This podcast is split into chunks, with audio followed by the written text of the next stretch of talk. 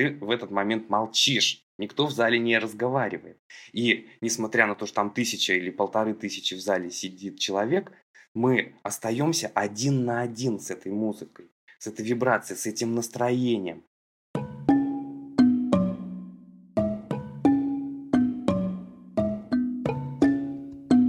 Привет, я Вика, и это нативный подкаст.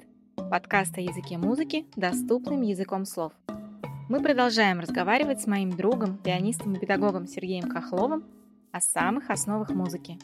Вы когда-нибудь задумывались, каким был бы мир без музыки? Ну представьте, бах и все. Звуки есть, а музыки нет. Но тем не менее, она есть. Но зачем она появилась? Где она была применима и с какой целью? Давайте сегодня поговорим об этом. Приятного прослушивания.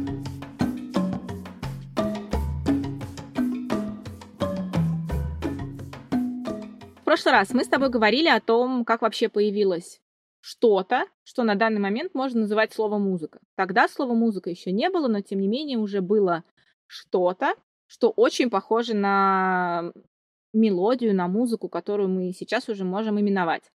Мы говорили о том, что были разные предметы, которые были в обиходе у людей, которые были вокруг людей, лежали рядом с людьми, которые встречались на пути у людей, которые впоследствии при использовании и каком-то, а, скажем так, апгрейде на выходе привели нас к современным музыкальным инструментам, которые используются в современном симфоническом оркестре.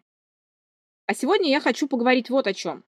Понятно, что люди воспроизводили какие-то звуки, воспроизводили какие-то интонации, но в целом давай поподробнее остановимся на том, вообще зачем людям надо было все это делать. Им было мало общаться, там, чем они жестами бурчали, что они друг с другом делали. Не знаю, как эти люди общались друг с другом.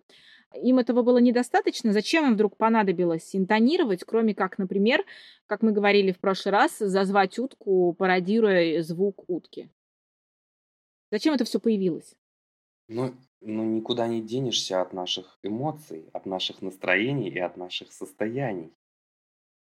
До сих пор человек, когда что-то себе под нос мурчит, бурчит, какую-то напевает песенку, он может даже не осознавать. Вот моем посуду, да, и что-то у нас там все вокруг выключено, а мы поем себе что-то. Тем самым мы себя поднастраиваем, подкручиваем, мы себе сами создаем настроение. Мы себе сами создаем состояние. Мы себя настраиваем на ту или иную волну, эмоциональную. То есть муж, музыка – это эмоция. И от этого уже совершенно никуда невозможно деться.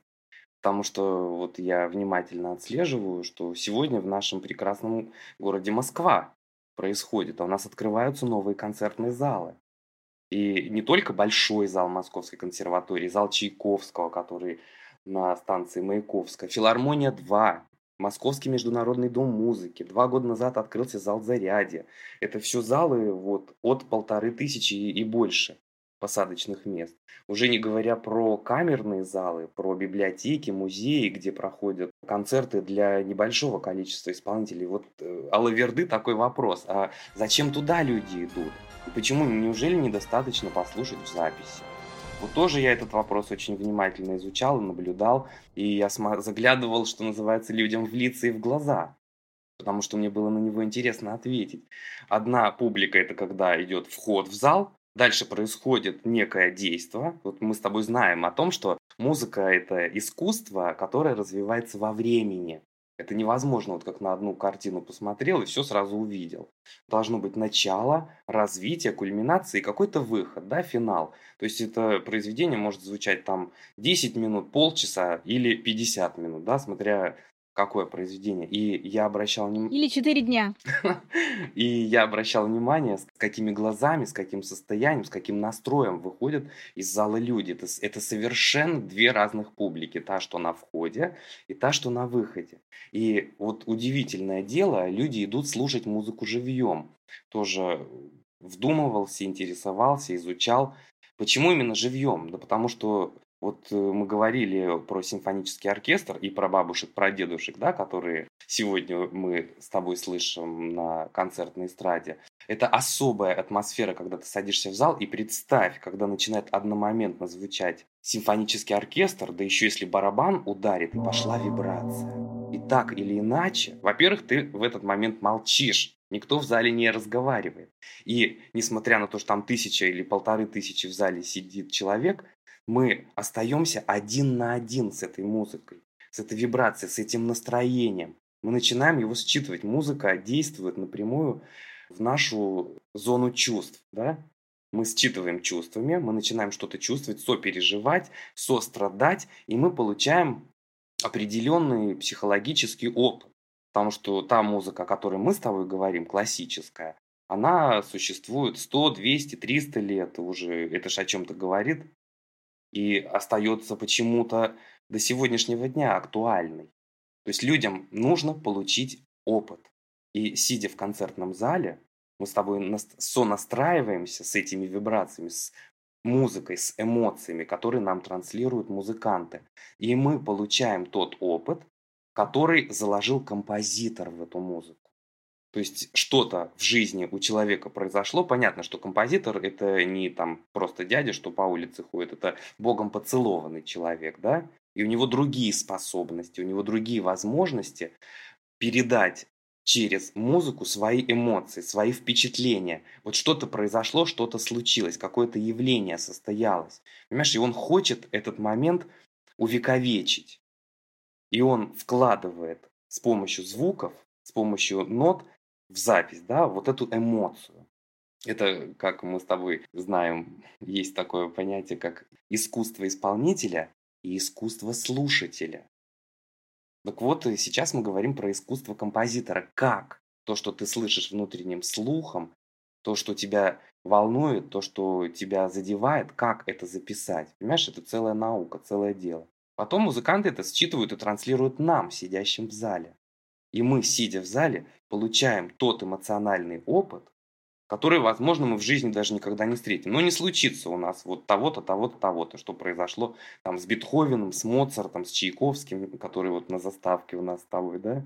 Там другие были события, там другая была глубина переживаний, другие были состояния. Они хотели быть максимально понятыми, и поэтому очень точно с помощью нот, с помощью всех возможных вариантов записывали эти эмоции. Нотные знаки, динамика, ну вот, вот такие вот уже профессиональные вещи.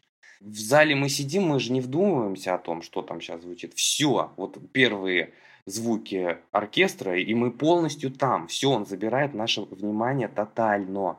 И люди идут, вот я для себя так ответил на вопрос, идут за впечатлением, идут за новым опытом, который, ну где ты еще получишь?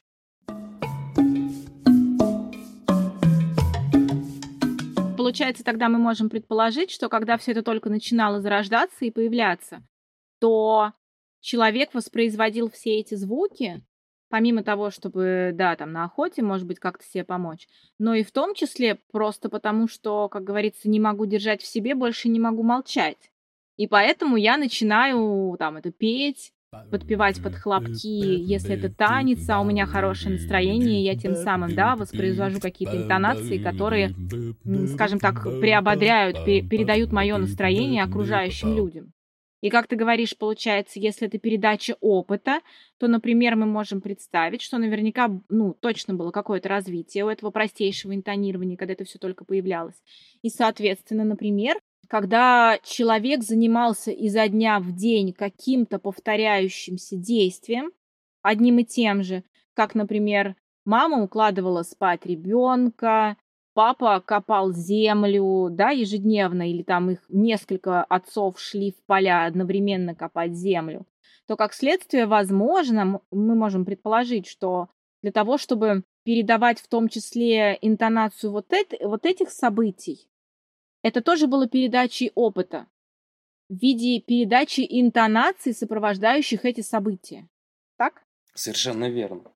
То есть, когда, когда у тебя на руках ребенок и у вас задача уснуть, и мама же не будет там что-то импульсивное петь, да, зажигательный танец какой-то танцевать, это будет совершенно понятно, спокойная мелодия, спокойная интонация. И через эту интонацию, если мы уже говорим о музыке со словом, да? Да даже если без слова, если, смотри, вот представь, что мама родила ребенка, и она эту интонацию делает изо дня в день вечером.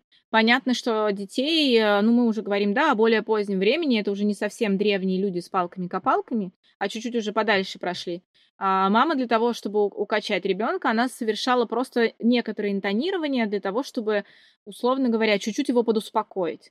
Этот ребенок подрастал, у мамы рождались снова и снова дети. Ребенок подрастал и впитывал вот этот опыт именно конкретно этого интонирования. И, соответственно, когда этот ребенок вырастал до состояния родителя, представим, что это тоже девочка, и она тоже становилась мамой, то получается у нее как раз условно с молоком матери передавался вот этот музыкальный опыт интонационный.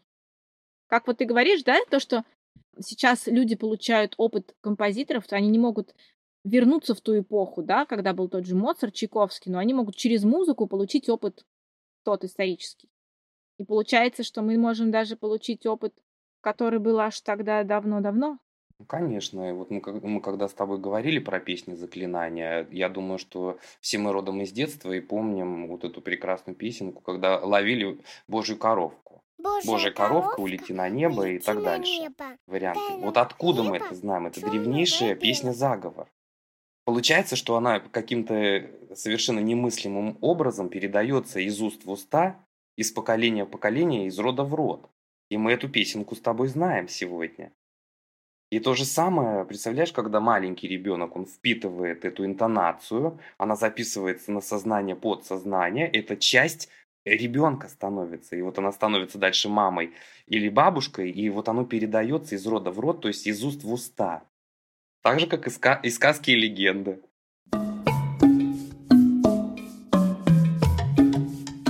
Смотри, получается, значит, если мы возвращаемся к нашему изначальному вопросу сегодняшнего выпуска, зачем вообще нужна была музыка, нужно было интонирование и вообще вот эта вот вся звуковая история, которая появилась в жизни людей и их сопровождала.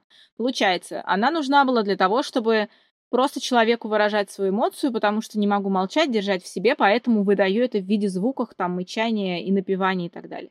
Она была нужна как сопровождение некоторого ежедневно повторяющегося действия, дабы, возможно, как-то помочь этому действию, если это идет, например, укладывание малыша или совместное копание поля большого.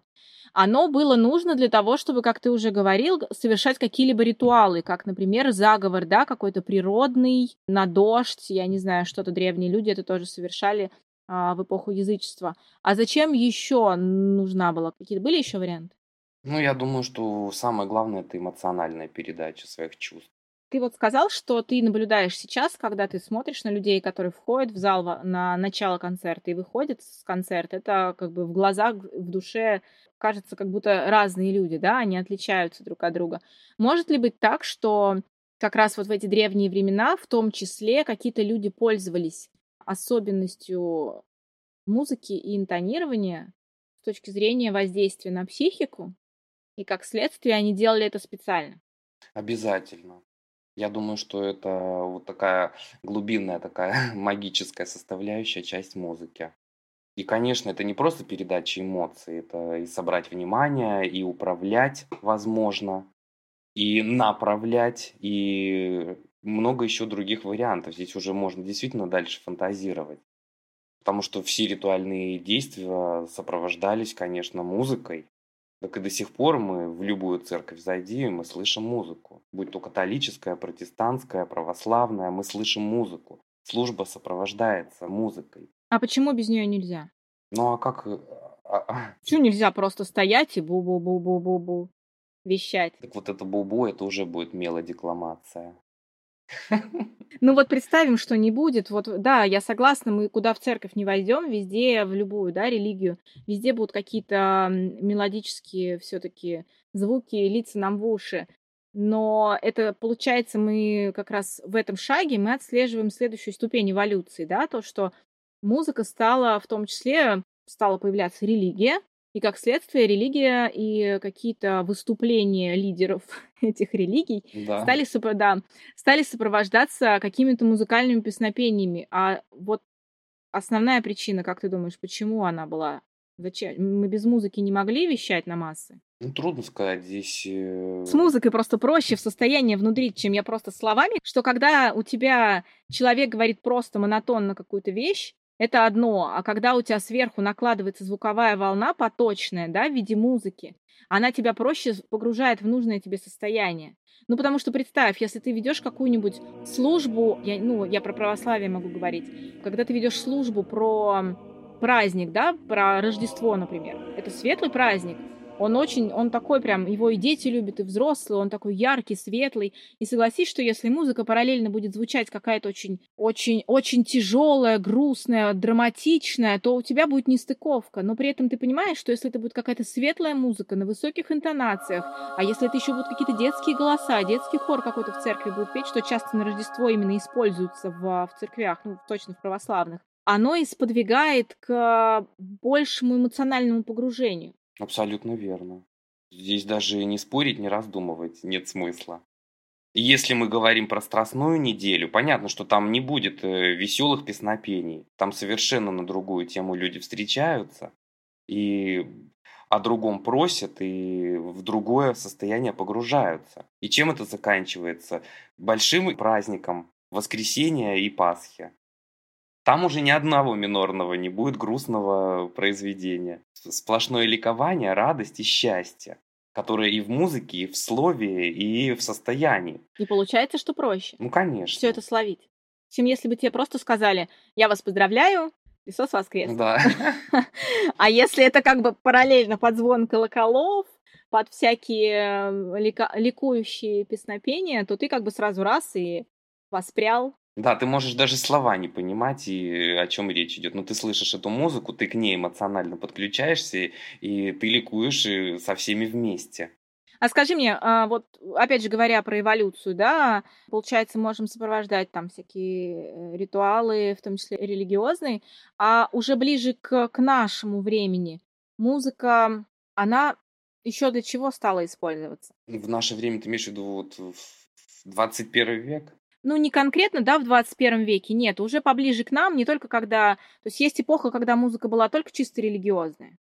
Она была, конечно, как бы по-человечески дома, каждый сам про себя пел, но основное развитие в музыке, оно было больше в церкви. Туда как бы там больше было композиторов, туда больше было направлено умов, скажем так, композиторских, да? Э, Музыка была народная, музыка была светская, и музыка была религиозная. Так вот, светская и народная, она была недостойна того, чтобы ее записывали.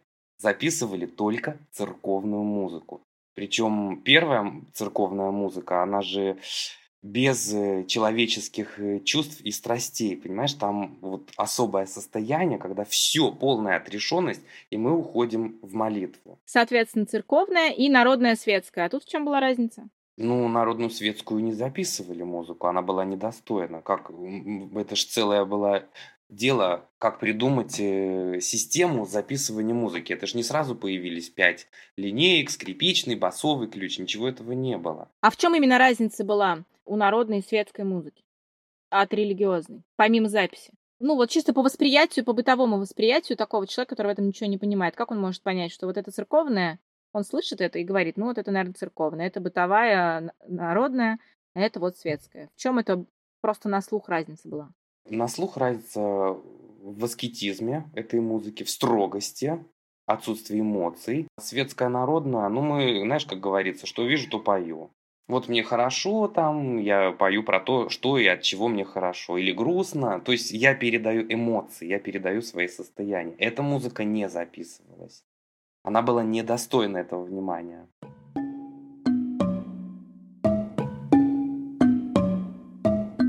Друзья, не забывайте подписываться на подкаст. Так вы точно не пропустите новые выпуски. А еще мы открыты к вашим вопросам и предложениям. Создавая новые выпуски, мы будем опираться в том числе и на них. До встречи! А, нет, еще забыла. Мерлин Мэнсон сказал, что музыка – это самый сильный вид магии. Теперь точно все. Пока-пока.